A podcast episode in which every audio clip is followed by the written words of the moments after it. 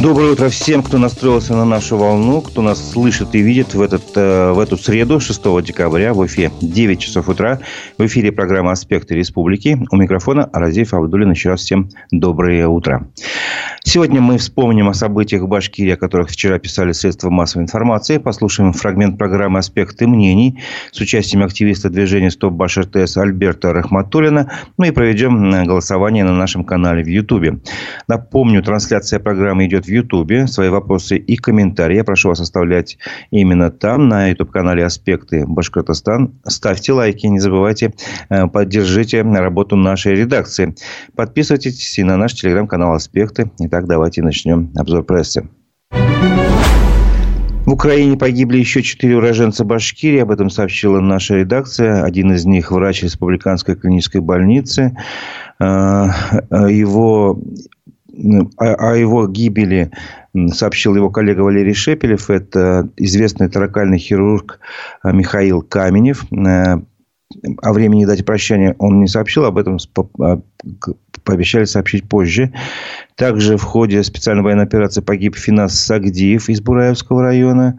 В Белокатайском районе попрощались с Данисом Гильметдиновым. И... О том, что погиб Дим Галиастанов из Межгорья, об этом сообщили в местных пабликах. Его проводили еще в октябре, но стало известно об этом только вот четвёртого декабря.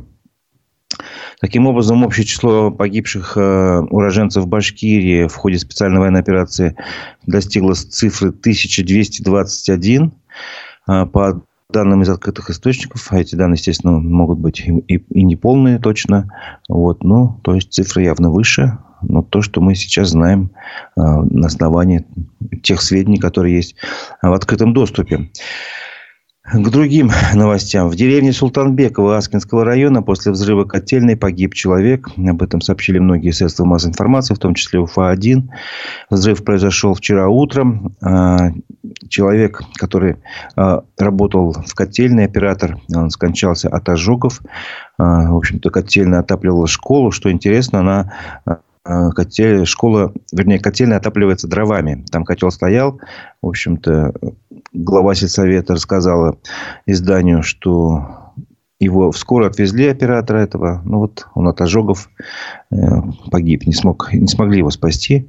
Сегодня пришла информация от главы Аскинского района Дениса Юсупова, что эта котельная возобновила работу. Ее еще вчера отремонтировали. Отопление, значит, в школе возобновили. Собственно говоря, дети возвращаются к учебе. Вот такая вот новость. Тем временем в Уфе решили перевести службы территориального звена республиканской системы чрезвычайных ситуаций в режим повышенной готовности. Причина – резкое похолодание. Вчера было оперативное совещание в мэрии. На нем, на этом совещании, начальник управления гражданской защиты Руслан Шайдулин как раз об этом и рассказал, что с седьмого декабря ожидается понижение температуры ночью до минус двадцати восьми градусов, а с восьмого декабря ночью местами до минус тридцати восьми градусов. То есть, это очень серьезное понижение. В связи с этим он и как раз и предложил мэру Уфы перевести органы управления и территориального звена как раз этой системы ЧС, собственно говоря, в режим повышенной готовности. Мэр Уфы Радмир Мавлиев с этим предложением согласился. Но то, что морозы скоро будут, об этом знают уже не только сотрудники управления гражданской защиты, но, собственно говоря, все чиновники. И вот администрация Октябрьского района попросили жителей Нагаева поменьше потреблять электричество. Об этом говорится как раз на телеграм-канале администрации Октябрьского района. Они как раз предупредили, что вот эти сильные морозы наступят. Температура воздуха может опуститься до минус тридцати на этой неделе прямо. Вот. И пояснили, что летом, конечно, делалось все возможное, чтобы усилить мощность для бесперебойной подачи электроснабжения в Нагаево. Но, несмотря на это, остаются риски выхода из строя оборудования, предупредили в администрации Октябрьского района Уфы. Из-за суровых погодных условий может возрасти нагрузка на питающие линии. И попросили жителей микрорайона в период сильных морозов снизить потребление электроэнергии. Необходимо будет выключить все ненужные электроприборы, цитирую я обращение. А с сегодняшнего дня, то есть со вчерашнего дня, начать постепенный прогрев своих домов, чтобы в мороз можно было снизить мощность. Ну вот, все помнят зиму, ну многие помнят, по крайней мере жители Нагаева точно помнят, что у них неоднократно в прошлом году отключалось электроснабжение, в общем-то, причины там тоже выяснялись. Летом, видимо, что-то, какие-то работы проводились. Но, тем не менее, администрация э, не совсем уверена, что все пройдет хорошо. Поэтому просит жителей Нагаева э, сейчас, вот пока не слишком холодно, постараться дома прогреть. А потом, когда морозы начнутся, все ненужные электроприборы, я так понимаю, и электрообогреватели, что ли, тоже э, отключить. Ну, не знаю, холодильники, наверное, никто не отключит. Что еще там можно выключить? Вот интересная ситуация, конечно. Посмотрим, что будет происходить. Происходит эта зима в этом микрорайоне. А тем временем я предлагаю прерваться от обзора прессы. И давайте послушаем э, фрагмент программы «Аспекты мнений». Вчера у нас в гостях был Альберт Рахматуллин, активист движения «Стоп Баш эр тэ эс». Э, интересно будет послушать этот фрагмент.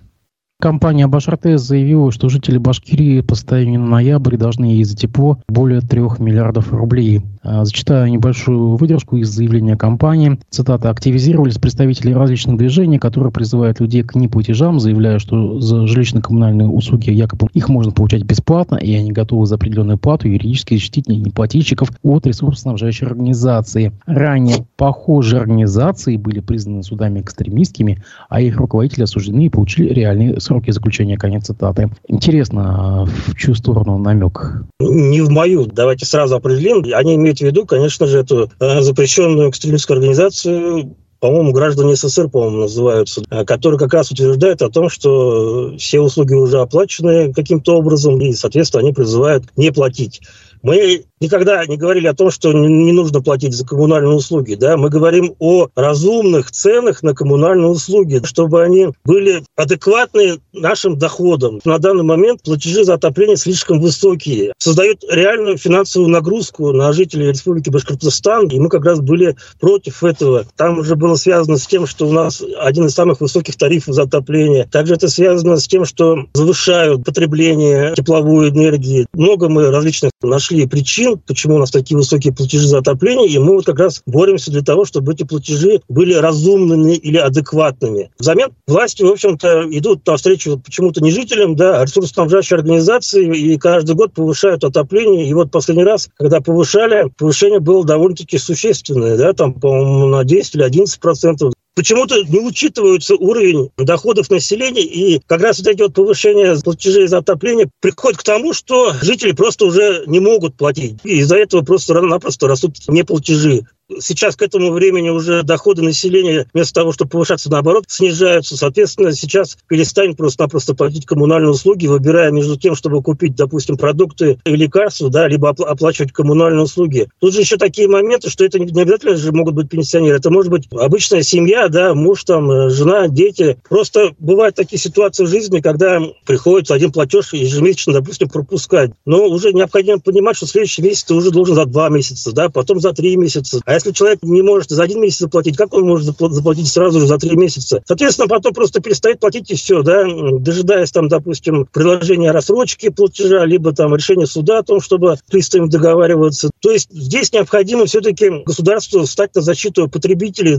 Не только ведь коммунальные услуги у нас подорожали, у нас ведь и продукты подорожали, лекарства подорожали, бензин подорожал, у нас все подорожало. Соответственно, повышение пенсии, зарплат, которая там в этом году, допустим, прошла во многих организациях, да, оно было съедено, скажем так, вот этим вот повышением цен. Зайдите в магазин, яйца уже там более ста рублей, да, курятина подорожала, говядина подорожала. То есть те продукты, которые мы вроде как покупали, да, из-за недороговизны, сейчас это все подорожало, хлеб подорожал. А на что жить-то? Сейчас-то уже больше денег уходят на продукты, а на коммунальные услуги просто-напросто не останутся деньги. Поэтому, к сожалению, ресурсоснабжающие организации, называя всех практически неплательщиков экстремистами, да, они ну, просто-напросто издеваются, можно сказать, над потребителями. Бедность — это у нас экстремизм получается. многократно же Башртэ говорили, что это не их проблема, то, что жители там низкий уровень дохода. Вот, к сожалению, сейчас уже это проблема Башртэ, потому что э, все больше процента людей не будет оплачивать коммунальные услуги. Не потому что они экстремисты, а потому что они э, не в состоянии. Это был фрагмент программы «Аспекты мнений» с участием активиста движения «Стоп Баш РТС» Альберта Рахматуллина. Полностью программу вы можете прослушать в повторе, в записи на наших площадках в Ютубе, в Яндекс.Дзене, ВКонтакте, в Одноклассниках. Вот. Напоминаю, что на нашем канале в Ютубе сейчас... Ставьте свои лайки, не забывайте. Пишите комментарии и вопросы. Продолжим обзор прессы. Дилара Гундорова, руководитель некоммерческой организации «Информационно-аналитический центр», вчера провела свое очередное третье уже онлайн-совещание проекта «Народное правительство». Вот. И на нем она заявила, что ее цель набрать более ста тысяч голосов в поддержку обращения к президенту России Владимиру Путину, которое она опубликовала, напомню, двадцатого сентября на сайте Башкирка РФ. И вот двадцатого декабря истекает срок, вот три месяца, в течение которого она решила собирать мнение людей. В обращении, в частности, содержится просьба об отрешении Радия Хабирова от должности главы Башкирии, а также просьба выразить доверие, цитирую, лидеру общественной позиции Гундоровой Диларе Закуановне. «Я не подглядываю туда», — рассказала Дилара Гундорова. «Результаты голосования выгрузим двадцать первого декабря. Будет десять дней, чтобы подготовить и направить обращение». То есть, на данный момент она не сказала и не знает, видимо, сколько голосов поставили в поддержку этого обращения. Напомню, тогда это было достаточно ну, громкое заявление. И в этот же момент она заявила, что готова участвовать в качестве кандидата на выборах на пост главы Башкирии. Но это как бы тема отдельная. Я бы хотел вас просить э, прямо сейчас запустить голосование на нашем YouTube-канале. А вы э, подписали обращение за отставку Радия Хабирова? Э, да или нет? Два варианта ответа. Собственно говоря, интересно узнать, как наша аудитория э, вообще отреагировала вот это, на это событие трехмесячной практически давности. Ну, не трехмесячной, конечно, поменьше. Двухмесячной. Вот. И участвуют в этих событиях или не участвуют. Итак, на нашем канале в Ютубе «Аспекты Башкортостан» запускаем голосование. А вы подписали обращение за отставку Радия Хабирова? Вопрос, ответы очень логичные, да или нет. Итоги голосования подведем к концу программы. Продолжим. О чем же писала вчера пресса. Лилию Чанышеву привезли в исправительную колонию номер двадцать восемь Березники. Об этом сообщил ее супруг Алмаз Гатин. Собственно говоря, Лилия Чанышева внесена в список экстремистов-террористов. Ну, об этом рассказали многие СМИ, в том числе и наша редакция. Алмаз Гатин поделился, что вчера привезли Лилию Чанышеву в эту исправительную колонию номер двадцать восемь. Адрес у нее такой. Кто хочет писать письма, то напишите. Чанышева Лилия Айратовна. Нужно указывать полное имя и отчество адресата. Нужно указывать год, дату рождения. шестого февраля тысяча девятьсот восемьдесят второго года. И адрес шестьсот восемнадцать четыреста. Это почтовый индекс. Пермский край, город Березники, проспект Ленина, восемьдесят один. Это если можно обычной почтой вы хотите написать, то так. Можно написать и письмо. Есть различные сервисы. В том числе э, можно воспользоваться сервисом «Зона Телеком». Об этом Алмаз Гатин, кстати, как раз тоже в своем посте написал в Твиттере. Твиттер заблокирован на территории России. Вот. К другим новостям. После гибели матери и ее детей на мосту к деревне Азнагулово начали строить объездную дорогу к этой деревне. Об этом сообщил глава администрации Белорецкого района Андрей Иванюта в своих социальных сетях. Он сообщил о подготовке временной объездной дороги протяженностью восемь километров. Напомним, двадцать четвёртого ноября там пешеходный мост есть к деревне Азнагулово. И вот при проезде через этот мост на автомобиле сорокаоднолетняя женщина, ее шестилетняя дочь и пятилетний сын э, съехали с моста и все погибли втроем. В общем, э, тут же были установлены бетонные блоки, чтобы машины больше не могли проезжать по этому пешеходному мосту, напоминаю. Вот. И местные жители таким образом потеряли короткий путь на другую сторону реки Белая. Вот, как бы тут отдельный вопрос, почему этих блоков раньше не было. Ну, в общем-то говоря, это было, как сказать, я так понимаю, вынужденная мера. Люди все равно пользовались этим мостом как автомобильным, ездили по нему, рискуя. Там я посмотрел видео, по бокам там нету никаких особых ограждений, есть сетка такая, ну, скорее всего, железная. Вот, и она, естественно, не очень такая прочная. На ней можно, ее можно спокойно проехать, свалиться. Вот. Но глава администрации района Андрей Иванюта сообщил, что объезд начнется от дороги Серменева-Амангильдина после автомобильного моста через Белую возле села Серменево. Уже сейчас там могут проезжать автомобили, но только повышенной проходимости экстренных служб. Вот. И в ближайшие дни там начнет работать бульдозер для формирования дороги. А администрация сельсовета уже должна поддерживать состояние этой дороги своими силами, написал Андрей Иванюта в своем телеграм-канале. Также он сообщил, что эта дорога временная, поскольку власти собираются построить автомобильный мост все-таки настоящий в деревне. Даже есть деньги на это. семнадцатого ноября сумму на строительство этой дороги из бюджета республики увеличили. Вот. Сейчас эта сумма составляет девяносто пять миллионов рублей. Готовят пакет документов, чтобы начать торги. Вот. Деньги определены на две тысячи двадцать четвёртый - две тысячи двадцать пятый годы. Будем надеяться, что жители наконец-то дождутся этого моста автомобильного и не будут рисковать уже при пути по пути домой. К другим новостям. В Башкирии прогноз по налогу на прибыль организации в будущем году снижен на две целых восемь десятых миллиарда рублей. Об этом сообщает «Коммерсант Уфа». Собственно говоря, сейчас идут активные, ну, такие слушания в, профильном, в разных комитетах Госсобрания Башкирии, в том числе в профильном. Там выступила первый заместитель министра финансов Башкирии Наталья Калугина. Вот как раз она эти прогнозы и представила. Снижение вот этого прогноза на прибыль почти на три миллиарда, не буду просто цифру повторять, два целых восемь, да, оно связано с тем, что налоговая служба прогнозирует, что налоги снизятся в этом году, в текущем. Она уже, вернее, вернее, она уже есть, существует отрицательная динамика поступления налогов на прибыль в этом году, она уже есть, и поэтому в следующем году ожидается поступление налогов на прибыль в сумме семидесяти пяти миллиардов рублей, что означает, означает снижение на семь целых пять десятых процента, значит, к плановому значению. Вот. И плюс еще в этом году разным организациям республики вернули более ста миллиардов рублей переплаты. Вот. Ну, конечно, в Минфине настроено чуть более оптимистично. Если все-таки налогов будет больше, ничто не мешает поменять бюджет, немножко уточнить его, принять дополнительные расходы за счет увеличения доходов в следующем году. В то же время поступление налога на доходы физических лиц, по прогнозам, вырастут на два миллиарда рублей. То есть, прибыль организации снизится почти на три миллиарда, а доходы физических лиц увеличатся на два миллиарда почти.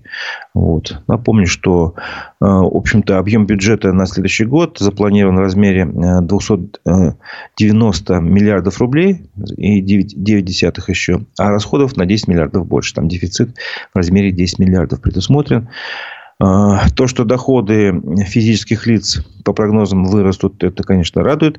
И вот как раз в эту тему очень удачно вписывается следующая новость от Finexpertiza, что Башкирия заняла тринадцатое место в рейтинге регионов по числу работников-миллионеров. Оказывается, у нас в республике в двадцать втором году аж сто семьдесят семь человек получали зарплату месячную, месячную.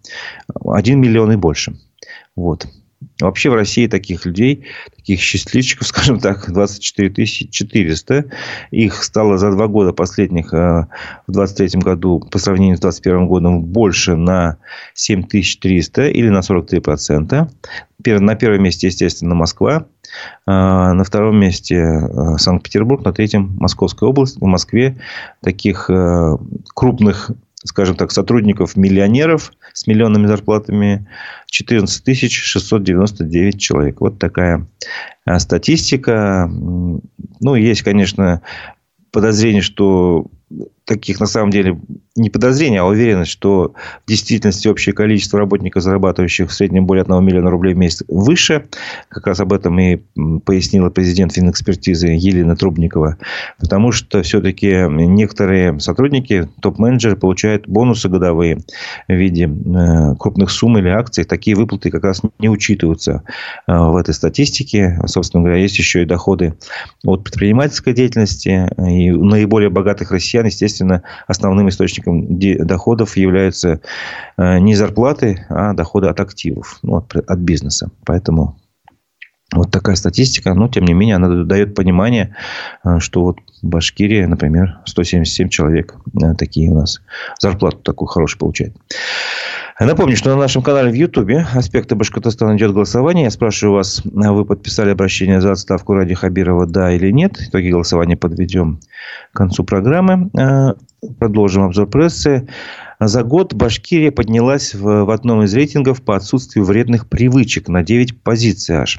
По итогам прошлого года Башкирия заняла седьмое место, а в двадцать первом году, соответственно, было шестнадцатое место, в двадцатом году двадцатое место. То есть по числу людей, которые э, не пьют, не курят, там, ну, естественно, не, не потребляют наркотики, Башкирия на седьмом месте в рейтинге среди э, регионов России. Ну, приятное место достаточно.